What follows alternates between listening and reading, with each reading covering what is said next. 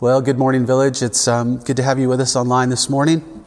We're continuing in our our uh, series on kingdom culture, looking at the kingdom of God and, and what the culture of God's kingdom is, um, as we pray for it to be on earth as it is in heaven. And uh, we planned this series a while back, even when we were still in our series in 1 Corinthians. Um, and we, uh, in God's providence, are in probably the most famous, um, the most quoted um, of, of all Jesus' parables, the parable of the Good Samaritan in Luke chapter 10 this morning.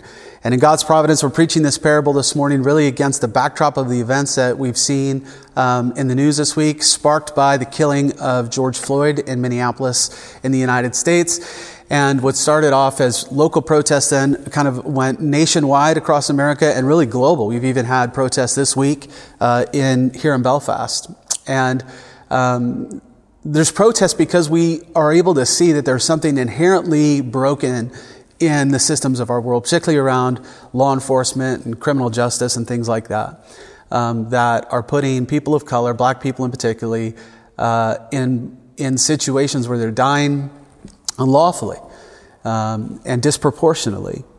And so here we find ourselves, and we're going to look at some of these issues this morning because the text kind of demands that we do look at that. But God in His providence has us here this morning. It's been uh, a, a, a, a, heavy week um, in my own heart, just preparing for this, talking to friends back in the United States, uh, both black and white friends, and um, and just watching uh, the news unfold. Um, and so I carry with me broken uh, broken heaviness in my heart this week preparing for this. Um, I've been sad uh, this week. Um, I've, I've been tearful at times, um, but I'm also uh, very hopeful um, because we come with the message of the kingdom of God. Uh, and so let's um, deal uh, with our, our text this morning. Here we have um, uh, someone who asked Jesus a question. And one of the most, probably the most important question that we could ask, and probably the most important question we could ask. And here we have a lawyer who asked Jesus, What must I do, teacher, what must I do, Jesus, to inherit eternal life? And Jesus answers him with a question, which is uh, what Jesus often does in, in good rabbi kind of tradition. He answers a question with another question. And he asks him, Well, what does your Bible say, essentially? Um, what does the scripture say? How do you read your Bible? And um, I, I think that's uh, uh, just even important to stop there because uh, often what, what people want to do is pit Jesus against the scripture, uh, particularly Jesus against the Old Testament. And Jesus will have none of that. Jesus will come back to the scripture over and over and over and over again. Um, and if we'll listen to Jesus, he'll point out that the scripture really is one unified story, one unified message. And so to pit the Son of God against the Word of God, um, is a mistake of the highest order. And so the answer that he comes back is from the scripture. Um, and he quotes the Shema back in, in Deuteronomy and other places.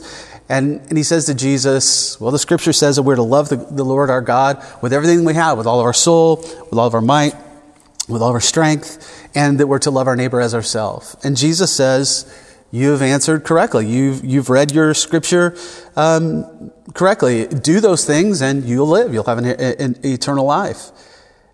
Um, but the context of this is, is uh, incredible, isn't it? Um, because it goes on to say, if we, if, we, if we notice at the beginning, the lawyer isn't asking the question to get the answer.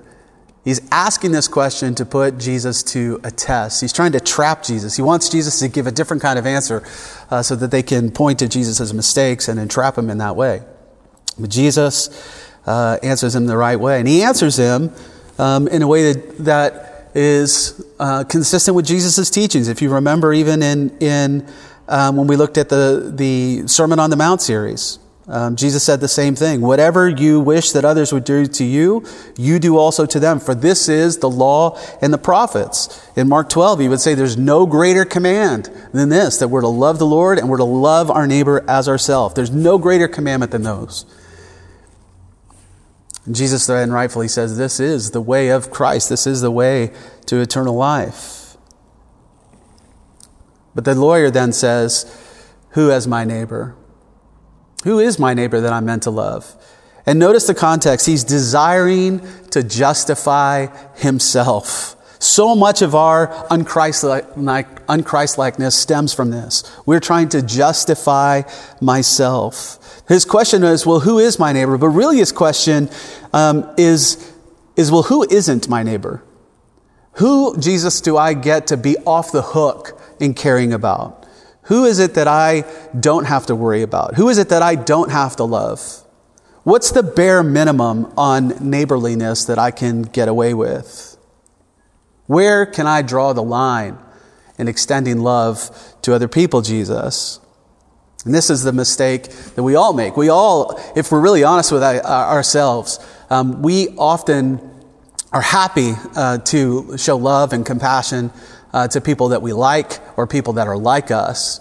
Uh, but whenever it's people that are different from us, um, or people that we might not um, naturally like, we start to ask the same question too, don't we? I think if we're honest with ourselves, who is my neighbor? Who am I responsible for? Am I my brother's keeper?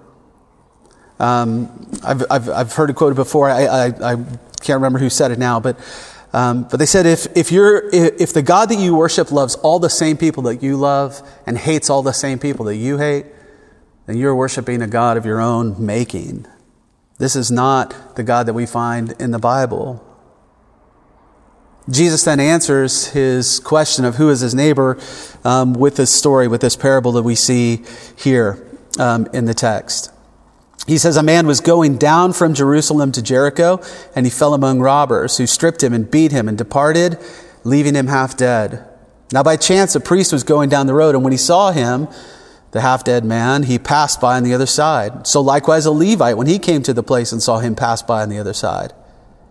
But a Samaritan, as he journeyed, came to where he was, and when he saw him, he had compassion. He went to him and he bound up his wounds, pouring on oil and wine. Then he set him on his own animal and brought him to an inn and took care of him. And the next day he took out two denarii and he gave to the innkeeper, saying, Take care of him, and whatever more you spend, I will repay you back when I come.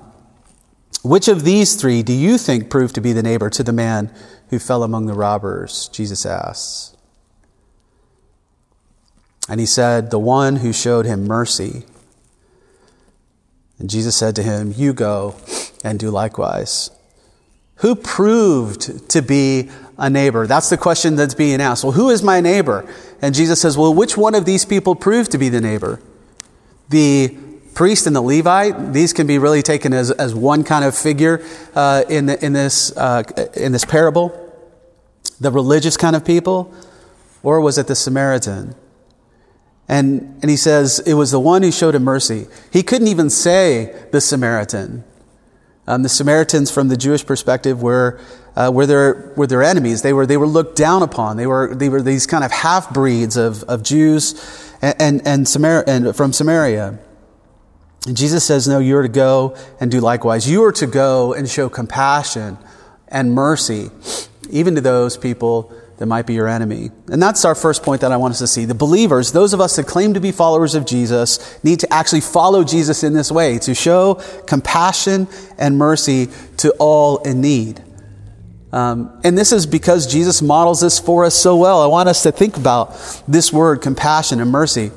Matthew 9 36, when Jesus saw the crowds, he had compassion for them because they were harassed and helpless like sheep without a shepherd. He sees those that are being harassed, they're helpless, they don't have a leader.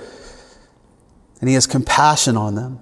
Matthew 14, 14, when he went ashore, he saw a great crowd and he had compassion on them and he healed their sick.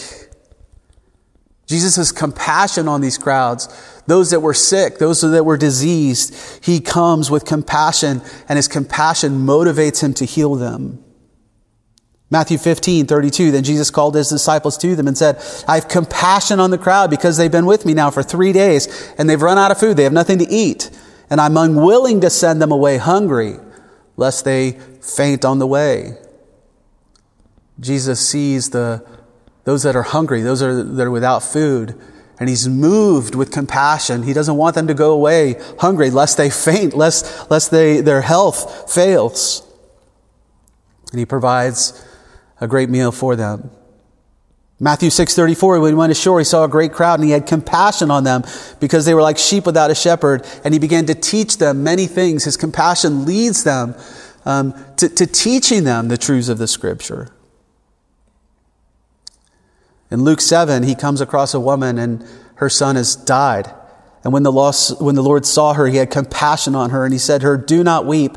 Then he came up and touched, he touched him. And he said, Young man, I say to you, arise. And the dead man sat up and began to speak, and Jesus gave him to his mother. Jesus' compassion for a woman who is, who is weeping, who is, who is grieved because of her son who has passed away, overcomes death and raises him to life. This is the way of Jesus a way of seeing the poor, a way of seeing the needy, of those that are dying, those are without a leader, those are without a shepherd, and he is moved with compassion. And we as Christ followers should be the most compassionate. We should be the most merciful of all people. But often we aren't. Often we become like the Pharisees, the Sadducees, and our heart becomes religious, it becomes hardened. Often it is Christians who uh, statistically demand the harshest punishments for, for criminals. In the United States and, and even in, in, in Europe, uh, the criminal justice system can over criminalize uh, really certain groups of people. Certain groups of people, particularly around race, become disadvantaged because of the criminal system itself criminalizing them overly. And it's a lot of times white evangelicals uh, who are demanding the harshest of those punishments. That's not to say that we shouldn't have laws. That's not to say there shouldn't be morality. But it's surprising that it is the Christians who are the least to offer forgiveness, oftentimes, that are least compassionate. The Jews would have found it hard to be compassionate to a Samaritan um, or, or, and to see the Samaritan be the one who is, is compassionate, the hero of the story, uh, would have really touched a nerve with them. And so it begs the question for us, for you and I, who do you find it difficult to show compassion to? Who is it that you struggle to show compassion to? It's usually not somebody who's like us or that we like. It's usually people that are different from us that we find difficult to show compassion to. Maybe it's somebody that is racially different than you. Maybe you find it difficult to find compassion for people of different races. Maybe it's somebody that's politically different from you, has political, a political uh, worldview that's different from yours. Maybe it's someone who's religiously different from you. Maybe it's somebody who's educationally different than you, economically different from you, geographically different from you. Who is it that you are most likely to struggle showing compassion to? And this parable of Jesus' teaching is going to say that as a follower of Jesus, the kingdom of God, we are to show compassion to all.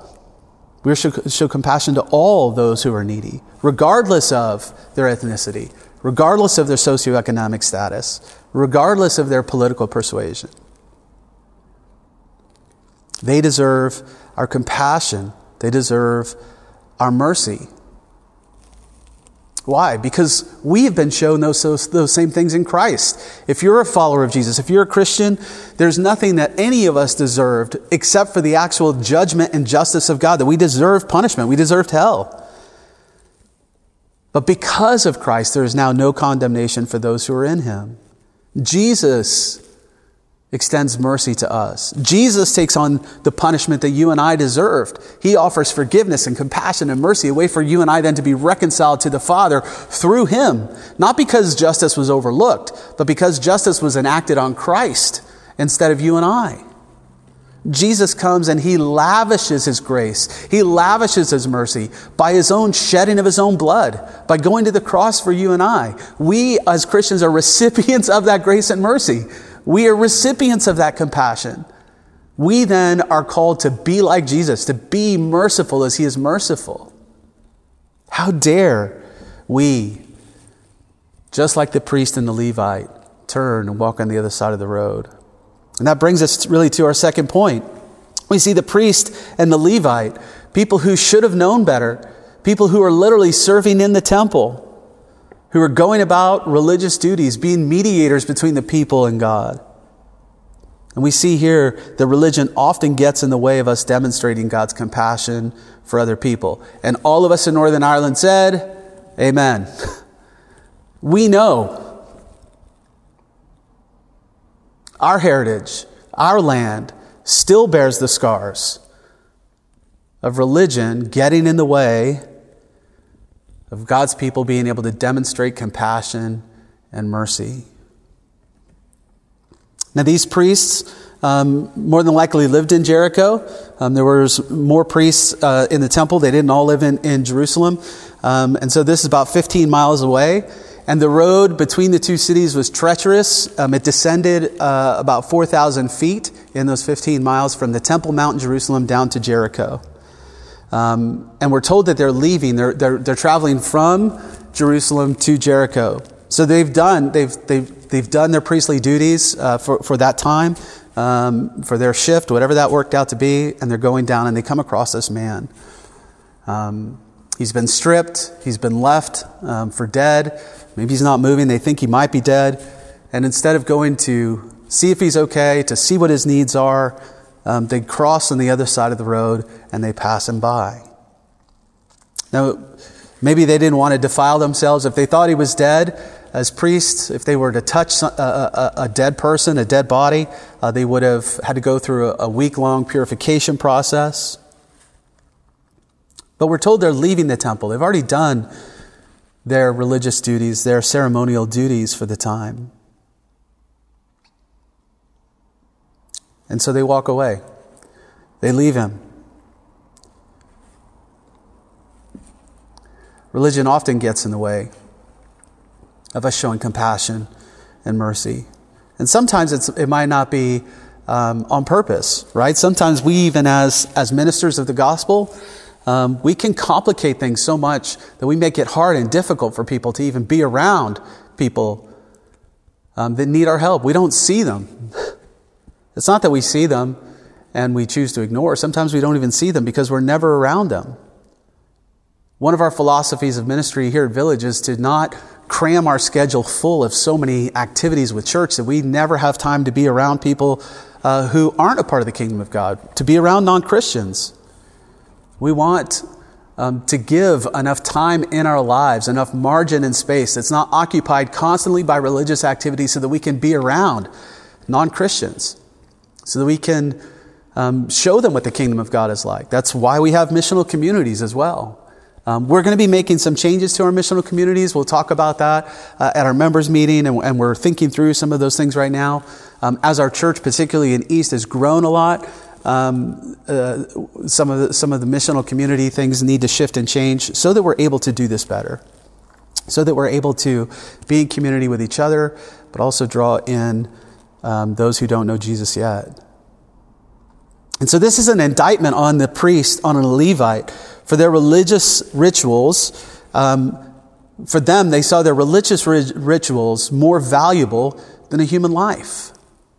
Woe unto us if our religious practices, if our religious um, activity causes us to lose sight of human life and human value.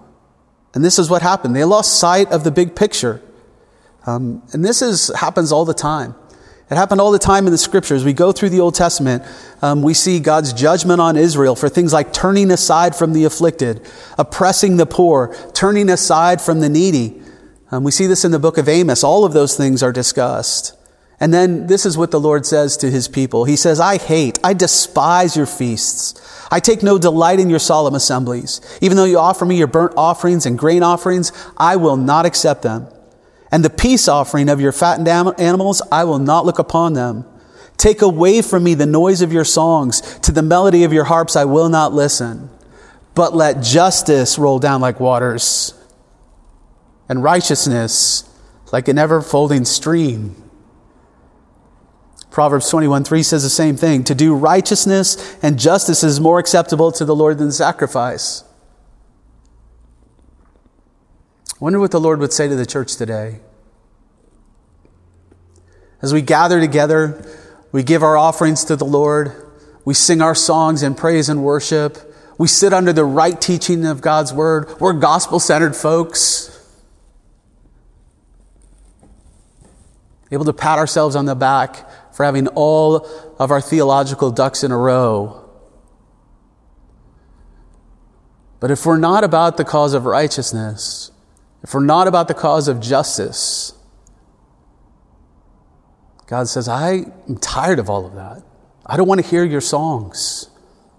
I'm not going to receive your offerings, your sacrifices.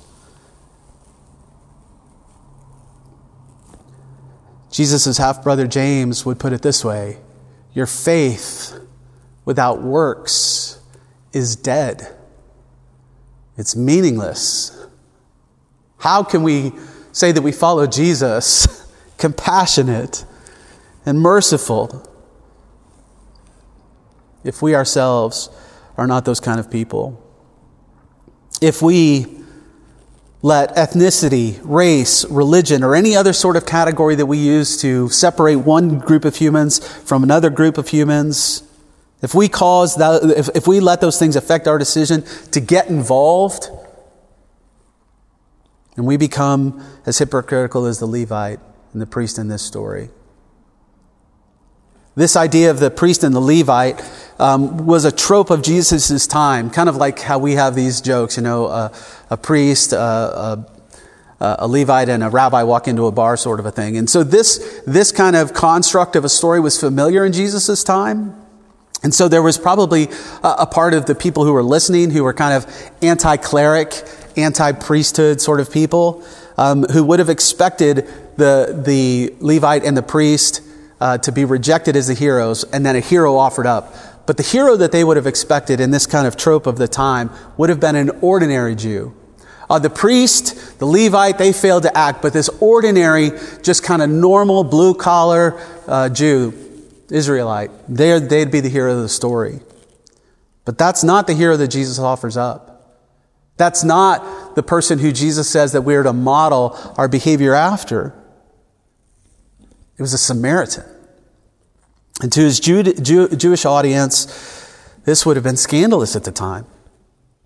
The Samaritans were hated by the Jews. They were seen as Gentiles, even though they were half Jew. These were the descendants of, of their ancestors. And so this brings us to our third point. A third point that we would have seen from the perspective of the man lying in the ditch that even my enemy is my neighbor. Even my enemy is my neighbor. This is scandalous for Jesus to offer up this. Jesus, what are you saying? We're, your people. We're, we're the promised ones. We're, we're the chosen ones. The nation of Israel. You know, Abraham, all the descendants that you've promised, this is us. Jesus, come and enact your rule and reign as a Messiah. Let's overthrow these Gentiles oppressors. Purify your people. But that's not the story of the scripture. They had missed out. All the way from the beginning in Genesis, even when God is choosing Abraham, what does he say? He says, All the families or all the nations of the earth will be blessed through you. Over and over, the refrain in the Psalms let the nations be glad. Be glad about what? Be glad that the compassion and mercy and justice of God extends to them as well. What does Jesus himself say in John 10 16? He says, I have other sheep that are not of this fold. He's referring to the Gentiles. And he says, um, And I must bring them also, and they will listen to my voice, so there will be one flock and one shepherd. Jesus' extension, his invitation of mercy and grace and forgiveness extends to all. This is what Paul says in Ephesians 2 he says, Therefore, remember that at one time you Gentiles, that's you and me, by the way, that's all non Jewish people. Um, he says, Remember that you, one time Gentiles, you were in the flesh. Remember that you were at that time separated from Christ, alienated from the commonwealth of Israel, and strangers to the covenants of promise, having no hope and without God in the world. And that's you and I. We were strangers to the covenant promises of God that He had made through Israel. We were without any hope without God in the world. But What a great word in the scriptures. But now in Christ Jesus, you who were once far off have been brought near by the blood of Christ. For he himself is our peace, who has made us both one and has broken down in his flesh the dividing wall of hostility. What was that dividing wall? The dividing wall of hostility was between the Jews and the Gentiles. It was a racial wall of hostility. It was an ethnic wall of hostility between clean and unclean, people of the covenant and people that weren't part of the covenant. But Jesus comes to establish a new covenant, breaking down himself the walls of hostility. He says he, he did that, breaking down the wall of hostility, by abolishing the law of commandments expressed in ordinances, that he might create in himself one new man in place of the two so by making peace and might reconcile us both to God in one body through the cross, thereby killing the hostility. And he came and he preached peace to you who are far off and peace to those who were near. For through him we, we both have access to the one spirit to the Father. So then you are no longer strangers and aliens, but you are fellow citizens with the saints and members of the household of God, built on the foundation of the apostles and the prophets, Christ Jesus himself being the cornerstone, in whom the whole structure being joined together grows into the holy temple of the Lord. And in him you also are being built together into a dwelling place for God by the Spirit. This is the hope of the gospel. There isn't Jew or Gentile. There isn't male nor female. There aren't all these categories that we have to separate ourselves when it comes to our access to God. There's one flock, there's one shepherd, there's one church being built together. And it is Christ who himself has come and he's broken down the walls of hostility. This is the message of the scripture. We see it culminate in the book of Revelation at the end, where John has this great vision of this great multitude from every nation. He says, After this, I looked up and behold, a great multitude that, multitude that no one could number from every nation, from all tribes and peoples and languages, standing before the throne and before the Lamb, clothed in white robes and with palm branches in their hands, and crying out with a loud voice, Salvation belongs to our God who sits on the throne and to the Lamb. This is the whole message of the sweep of Scripture that God has always wanted uh, a, a people from every tribe, from every nation, from every tongue, from ev- every ethnicity to be a part of his family. And he offers that to us through Christ. Yes, that message came through the Jews, but it didn't stop there. Jesus comes and he establishes new covenant that is available to all those who are not yet Christians among our, who we might perceive to be our enemies, those who are not Christians yet, who we might perceive to be our enemies, are no more lost than we used to be, are no more lost than we were before we came to Christ. God calls us to bring the gospel to them, both in proclamation and in demonstration. And that demonstration includes the compassion, the mercy, the justice, and peace, just like Jesus brought. Just like Jesus is teaching today in this parable. Those that are of other races, of other nationalities, of other politics, that are Christians, are just as a significant part of the body of Christ as we are, as people like us. They're just as significant as part of the body of Christ. So, racism, prejudice, whether that be racial prejudice, political prejudice, socioeconomic, whatever our prejudice is, has no place in the kingdom of God. The kingdom of God is an anti racist culture, it's an anti prejudice culture. Because all of us will be part of the body of Christ in the end. Um, if you don't like people of other races, you're really not going to enjoy heaven. Seeing if you make it there. Racism is, is no place in the kingdom. And if it did, then Paul would have never gone to evangelize Europe. He would have never went to, to the Gentiles. It would have just stayed within Jerusalem, within the Jewish community. But he doesn't. We get the book of Acts and most of the New Testament written to the Gentiles, his missionary journey to the Gentiles. We've said already that religion often gets in the way. But unfortunately, for many so called Christians, politics becomes our religion. Politics gets conflated with our religion, especially in the West. And it gets in the way as well. And so often, to be Christian is to be of a political party. In the United States, at this cultural kind of moment in time, it might be seen to be if you're a Christian, then, then you have to be a Republican because it's those people that are against the things that Christians are against. They're against abortion, they're against homosexual marriage, they're against whatever it may be. These other kind of culture wars around sexuality. But surely there are other things that other political parties would also have that Christians might be interested in criminal justice, racial oppression, caring for the poor. In our own kind of country, it's often seen if you're a, a, true Christian, if you're an evangelical, then you must align with the orange side of politics instead of the green side of politics.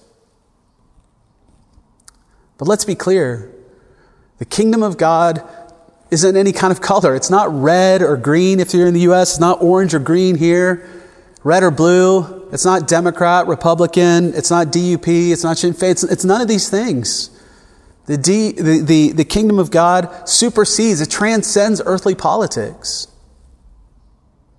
It's not a civic kingdom, it is a spiritual kingdom. And one day will be an earthly kingdom when Jesus comes again.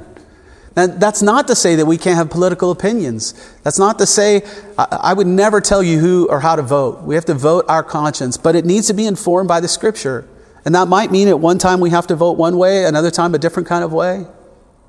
these are things that we can talk about, we can think about, but I want us to think about them the right way, biblically, in a kingdom perspective. Because when politics gets conflated with our religion, we become much more entrenched, much more embattled because of it. Politicians become our pastors and priests. Government is our church. The state becomes our God.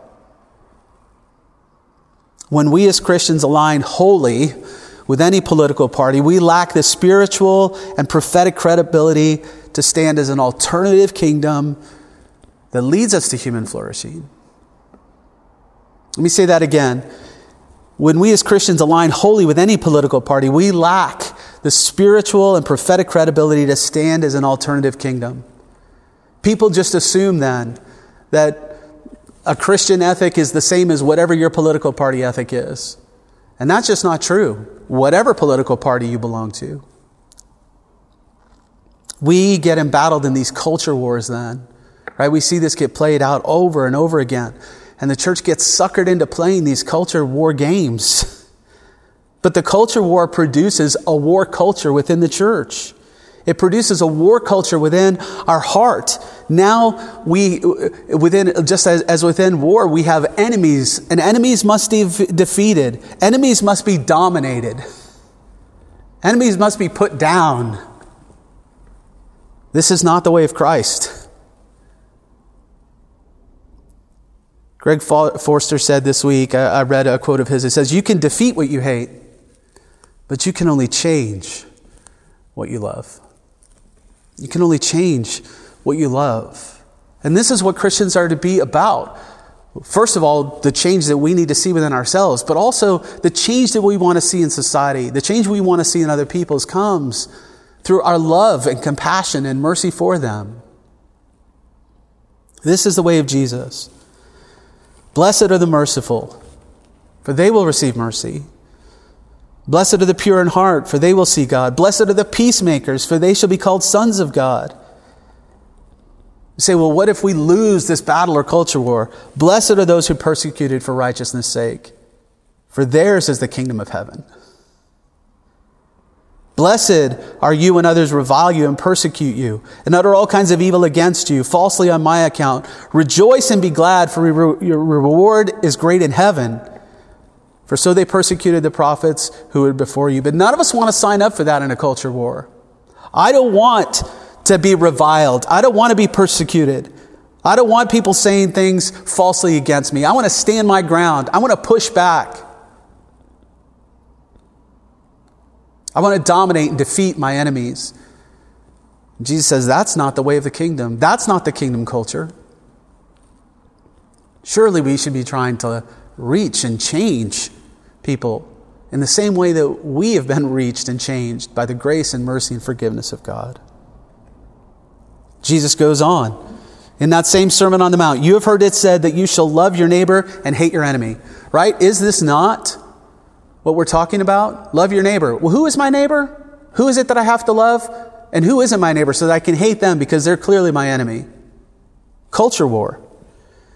But Jesus says, But I say to you, love your enemies and pray for those who persecute you, so that you might be sons of your Father who is in heaven. For he makes his sun rise on the evil and the good. He sends rain on the just and the unjust. For if you love those who love you, what reward do you have? Do not even the tax collectors do the same? And if you greet only your brothers, what more are you doing than others? Don't even the Gentiles do the same? Do you hear what he's saying? How are you going to be distinctly Christian? How will people know you're part of the kingdom of God?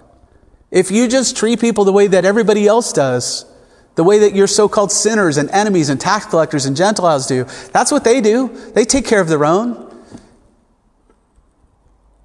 What makes us distinctively different as those that are followers of Jesus is we love our enemies, our so called enemies, the people who we're supposed to hate, we love. We pray for them.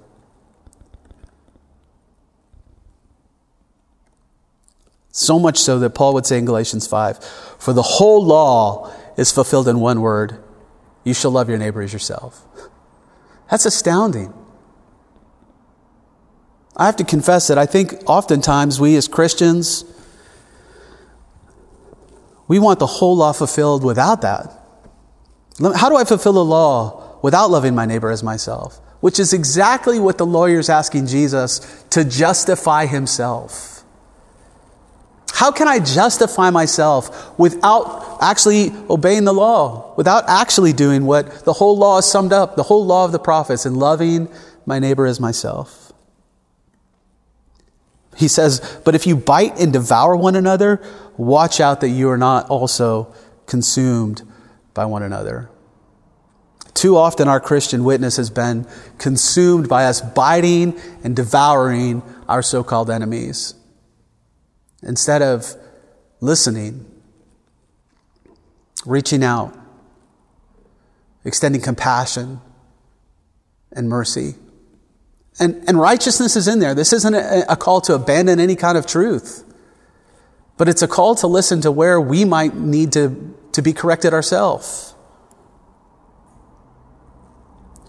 Jesus, in, in, the, in all of the Gospels, only one time tells us what his heart is like. Only once.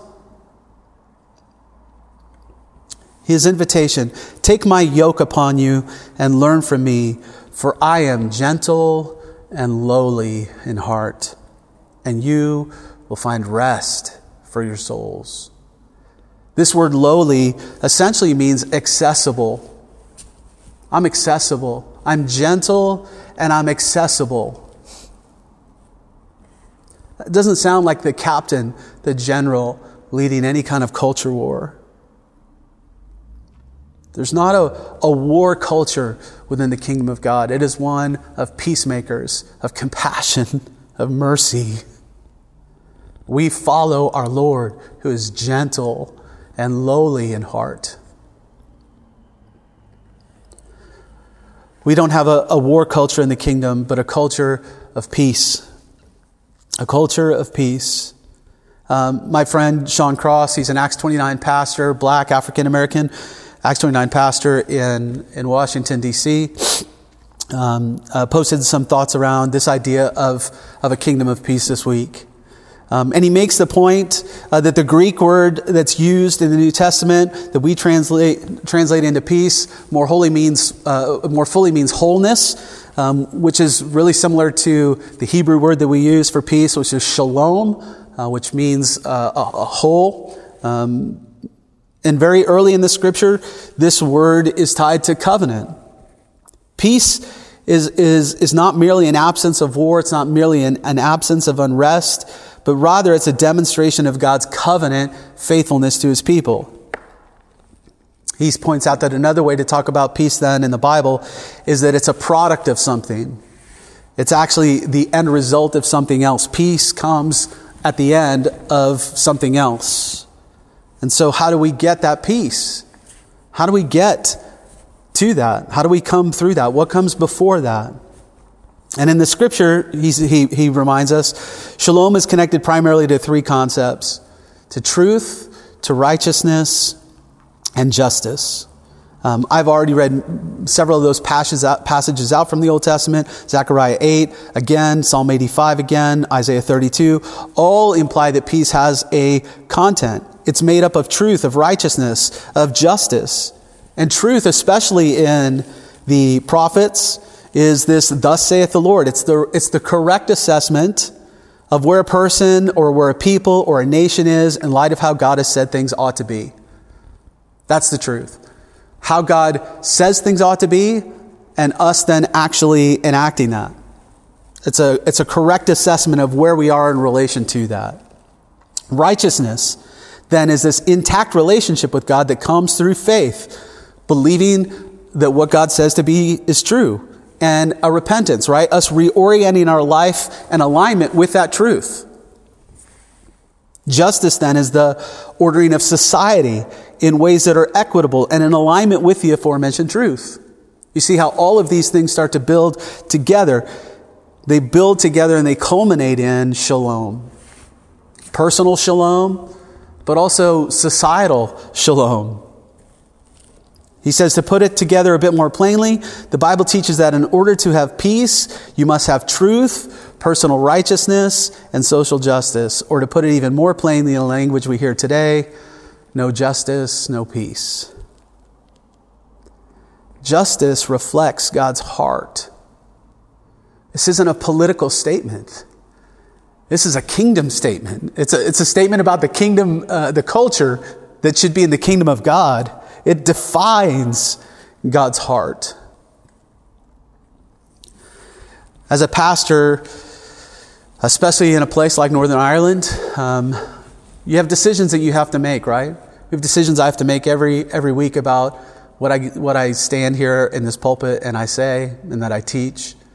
Um, we want to teach what the Bible says. Um, I, I, I am not a political guy. Um, I'm, I'm a, I strive to be a gospel guy. Um, I, am not here to be a politician of any kind. I'm called to be a pastor.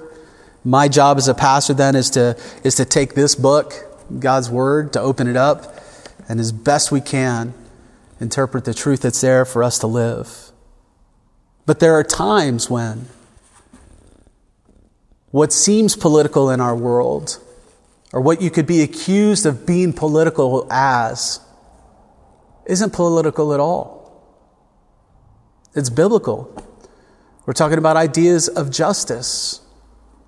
And so you've heard me talk about the injustice of killing the unborn and abortion. That's not a political point of view. How we think about how God has created us as men and women, how He defines the institution of marriage that He actually created. That's not a political point of view. Racial equality, that all people are created equal that all people are of value before God, of equal value, and should be treated as such with compassion and mercy. Things like slavery and, and institutions that have been built on slavery. And that's part of our country, our, our country here in the, in the UK as well. We were pretty good at slavery. Windrush, all, all the black uh, people that live here that came from uh, the West Indies and different places like that. This isn't a, a political statement at all. These are issues of social justice, but they're issues of biblical justice. This is what Paul recognizes as well, right? In Galatians chapter 2, 11 to 14, as we start to close. Paul comes and he comes back to Jerusalem and he opposes Peter. And this is what he says, Galatians 2:11, "But when Cephas, that's Peter, came to Antioch, I opposed him to his face because he stood condemned. For before certain men came um, um, for before certain men came from J- J- James, he was eating with the Gentiles. And again, that's a big deal for, for Jews. Eating with the Gentiles. Gentiles ate quote unquote unclean food. And just to eat with a Gentile, have table fellowship with them, um, uh, for non Christian Jews, obviously was a, was a big no no. There were the circumcised and the uncircumcised. But when these men, when these Jews then came, he drew back and he separated himself, fearing the circumcision party. So, out of fear of these Jews, he withdrew from the Gentiles. He started treating uh, this, this racial class differently because of fear from his, from, the, from his peers. And the rest of the Jews then acted hypocritically along with him. So now it's not just his actions, but he's having an effect on other people. He said, so that even Barnabas was led astray by their hypocrisy. Our racial actions, the way that we act hypocritically, whether it's race or whatever else, impacts other people as well. We influence other people as well. And so, what does Paul do? He says, But when I saw that their conduct was not in step with the truth of the gospel, I said to Peter before all of them, If though you, a Jew, live like a Gentile and not like a Jew, how can you force the Gentiles then to live as a Jew. But what does he say? He says he saw that their conduct was not in step with the Jewish political party. No, that's not what he says. It wasn't in step with the gospel. These things are gospel issues. How we treat people of all, of all kinds, but especially uh, in, in racial categories, in sectarian categories, and it's very, it'd be very easy of us to be kind of smug and, and, and from Europe look over to America and go, oh, look at all the race problems that they have there.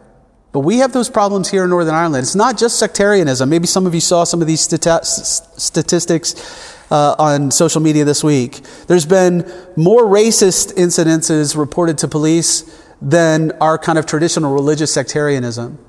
Racism is on the rise. And whilst in a lot of ways sectarian, at least activities that get reported to the police um, might be on the plateau or decline, racism is, is replacing that in many ways. And that's because racism and sectarianism are twins. They're, they're, they're the same thing. 47% of people in Northern Ireland said they wouldn't want a Muslim as a friend. Wouldn't want a Muslim as a friend.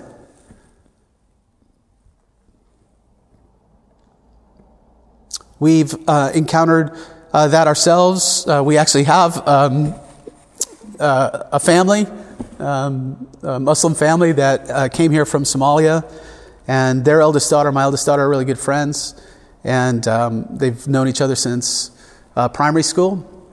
And my wife had to get involved because her they, they were being harassed at the school gate by the other mums and things like that as they were going. Um, she couldn't even go on the P7 trip because of some of those issues. And so my wife got involved and went to the principal, and they had to try to sort that out to try to advocate on their behalf. And nearly half of people in Northern Ireland wouldn't want a Muslim as a friend. And we can have religious beliefs. Believe me, I don't think Islam teaches the way, the way to God at all. But those are people that God has created. Those are people there will be Somalians at the throne of God in Revelation. There will be people from Muslim countries. 25% of people in Northern Ireland said they didn't want to work with a racial minority, wouldn't want them as a work colleague. In 2009, 100 Romanians had to flee their homes because of attacks here in Northern Ireland.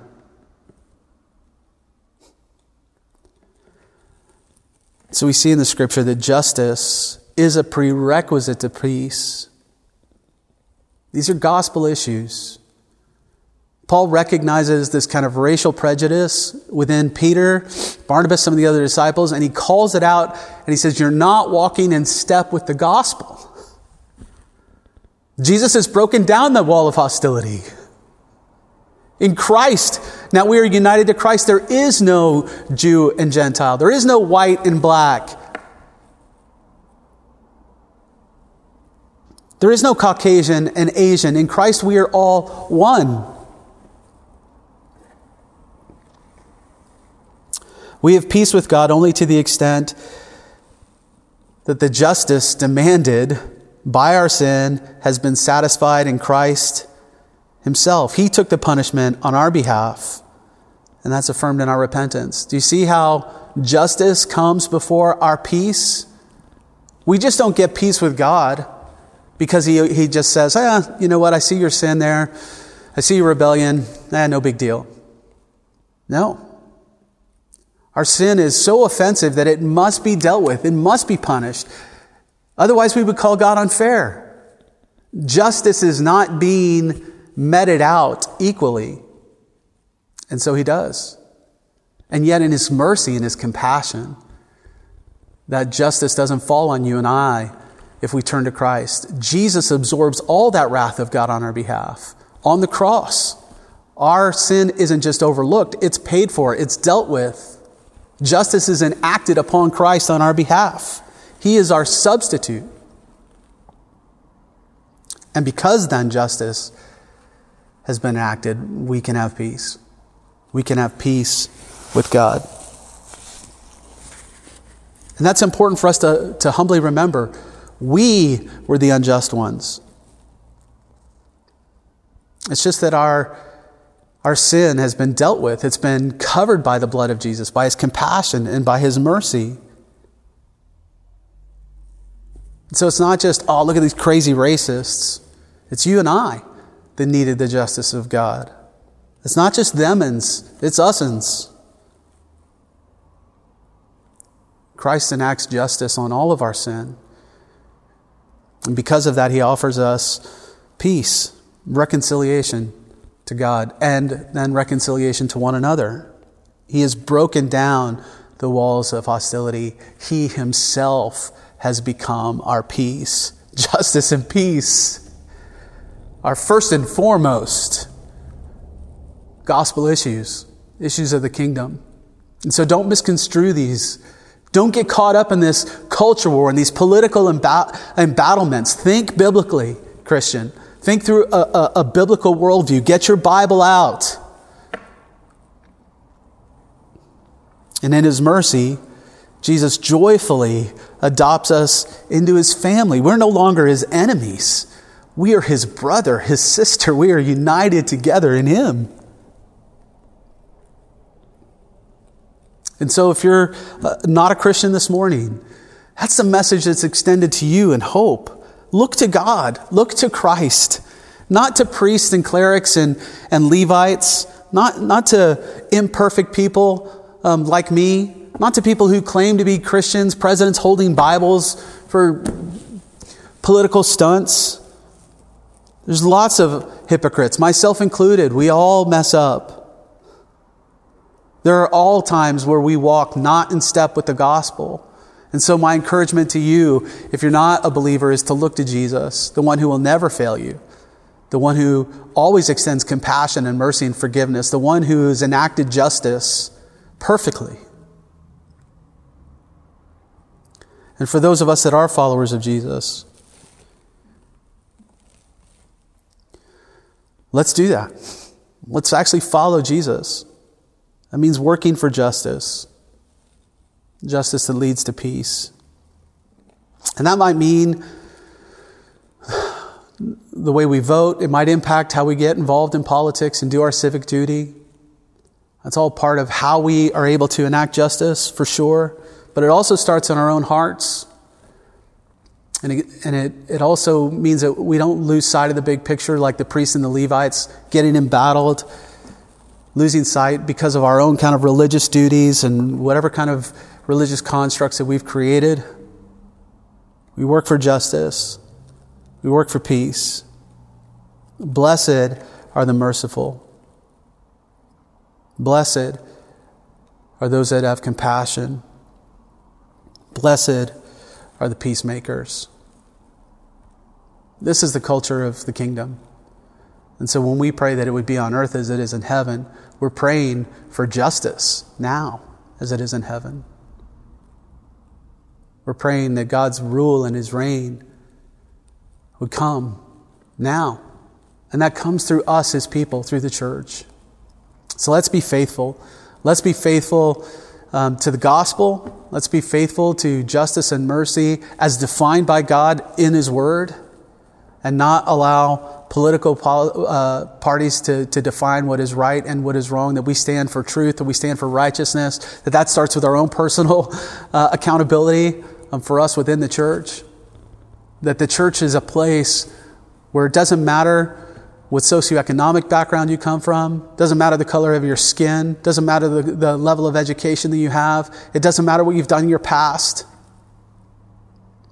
That this is level ground that we all come, that we all come to the cross of Jesus.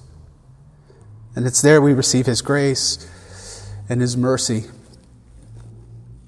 And it's there that we look forward to that day where He will return again, where justice will roll upon the earth like an unstoppable river, where there'll be no more need for police, there'll be no need for courts and prisons and justice systems anymore. And where every tribe, where every tongue, where every language spoken, where every shade of skin will worship the Lord, declaring, Worthy is the Lamb. Let's pray. Father, we can have none of these things apart from Christ. Apart from you, um, we um, are, are, selfish. We, we look to our own interests only. Father, we need your Spirit to empower us. We need your word to illuminate our, our minds uh, to what is right, what is righteousness, what is this truth that we have. How can we be people who seek justice? How can we be peacemakers? Father, we know that starts in our own heart. It starts by us looking in the mirror Father, we can all be like Peter and we get out of line, out of step with the gospel. Um, Father, we pray um, that your word this morning would be a call back to that as, as, as the Apostle Paul called him to walk back in alignment with the gospel. Father, I confess that it's so easy, even in studying for this week, to think of other examples outside of my own heart of people who are unjust, people who are oppressed, uh, who are doing the oppressing people who are acting hypocritically. So easy to think of others and to ignore my own life and ignore my own heart and not do the hard work of looking at my own. My own shortcomings, my own hypocrisy, my own prejudices. And so, Father, I pray that you would give us the courage, the strength, the conviction uh, to do that. Father, that we wouldn't be hypocritical in that that we ourselves would repent where we need to repent, that we would ask for forgiveness where we need to ask for forgiveness, that you would show us where, where we are not walking in step with the gospel, so that we then may be agents, ambassadors of, of your compassion and, and mercy. Father, I, I pray that you would give us the wisdom to untangle our, our earthly, civic, political persuasions um, from what is the, the truth of the gospel, the truth of, of the story, the unified story of Scripture. Father, many times we conflate those things together. And it just diminishes our prophetic witness in the world. It just drains us of all credibility. Father, where we need to be involved in politics. Um, Father, we confess that as Christians, we, we often and rightfully so feel politically homeless. And Father, I pray that that wouldn't feel like a burden to us, but that would feel like liberty to us um, to engage in politics in a different kind of way, in a distinctive kind of way as Christians. Father, this is a, a cultural moment and an opportunity that we have to be that prophetic voice once again. Father, give us the courage to, to be that prophetic voice not just in times where it is um, where we'll be patted on the back by our friends, where it's easy to kind of post those kind of critiques on social media. But Father, even when it isn't, when it's difficult, when the people that uh, aren't of the same uh, opinions would criticize us, Father, may your opinion um, be the most important to us. May it guide us and direct us in all that we say and do. May all that we say and do and think be acceptable and pleasing in your sight, O Lord. We ask this in your name. Amen. Um, as we uh, prepare to, to sing our next song, worship together is an opportunity where we take bread and wine, uh, where we remember um, how we were brought into the family of God.